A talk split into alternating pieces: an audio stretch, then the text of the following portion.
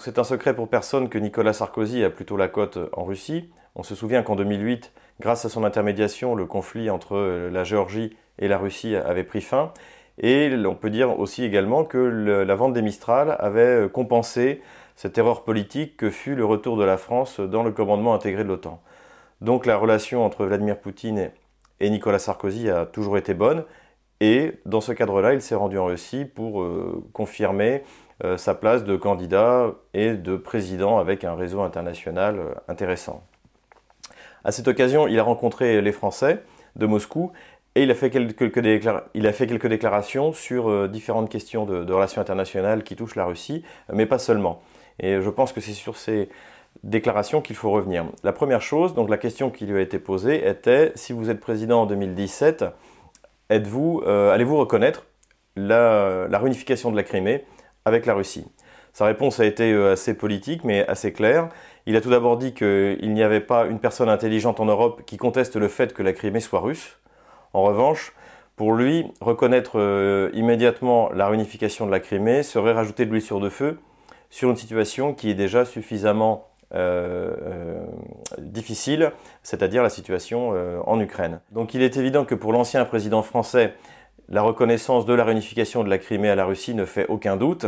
En revanche, il ne faut pas se presser pour la faire dans la mesure où euh, cela effectivement pourrait contribuer à ajouter de l'huile sur le feu. La deuxième déclaration qu'il a faite est également intéressante dans le sens où il est absolument opposé aux sanctions et à la position hostile qu'a pris la diplomatie française, donc de, François Hollande et de Laurent Fabius, contre la Russie.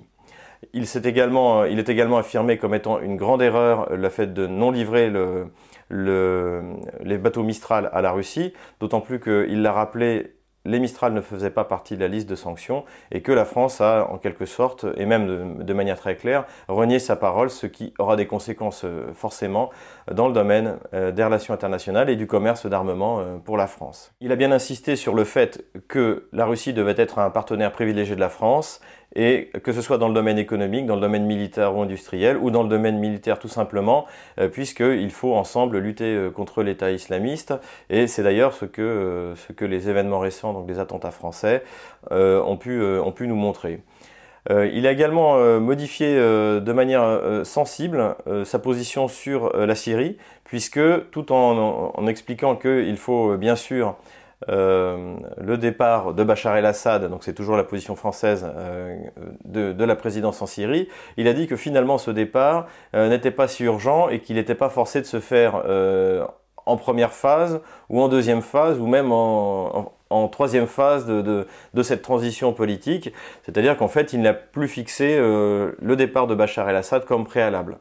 Et finalement, c'est la décision que d'ailleurs vient de prendre François Hollande après les attentats, où désormais euh, le Bachar el-Assad et l'État islamiste ne sont plus mis sur le même niveau. Donc on peut dire qu'en ça, par rapport à la politique euh, du gouvernement actuel, il était un peu précurseur. La question lui a également été posée par un des, Français présents donc à cette, conférence, de savoir ce qu'il pensait du traité transatlantique. Et là, de manière assez, une manière qui a beaucoup surpris, il a dit qu'en l'État, lui ne le voterait pas, euh, à cause de l'obscurité euh, des négociations euh, auxquelles personne n'a accès et par le fait qu'il il souhaite une atteinte à la souveraineté française. Donc voilà en résumé ce qu'a dit Nicolas Sarkozy. Bien sûr, ce sont des déclarations. les respectera-t-il lorsqu'il sera président, s'il est réélu président, ça c'est pas pas à, nous de le dire. Euh, en revanche, il est quand même euh, très intéressant de souligner que cela a largement accentué euh, son virage pro-russe. Et la principale explication est sans doute le fait que le, ce n'est plus un secret désormais que le candidat du département d'État américain est Alain Juppé ou le cas échéant Bruno Le Maire. Et donc, euh, il est évident que euh, l'ancien président français a tout intérêt à euh, basculer vers une politique, une doctrine qui soit celle d'un monde multipolaire. Et c'est ce qu'il a fait à Moscou.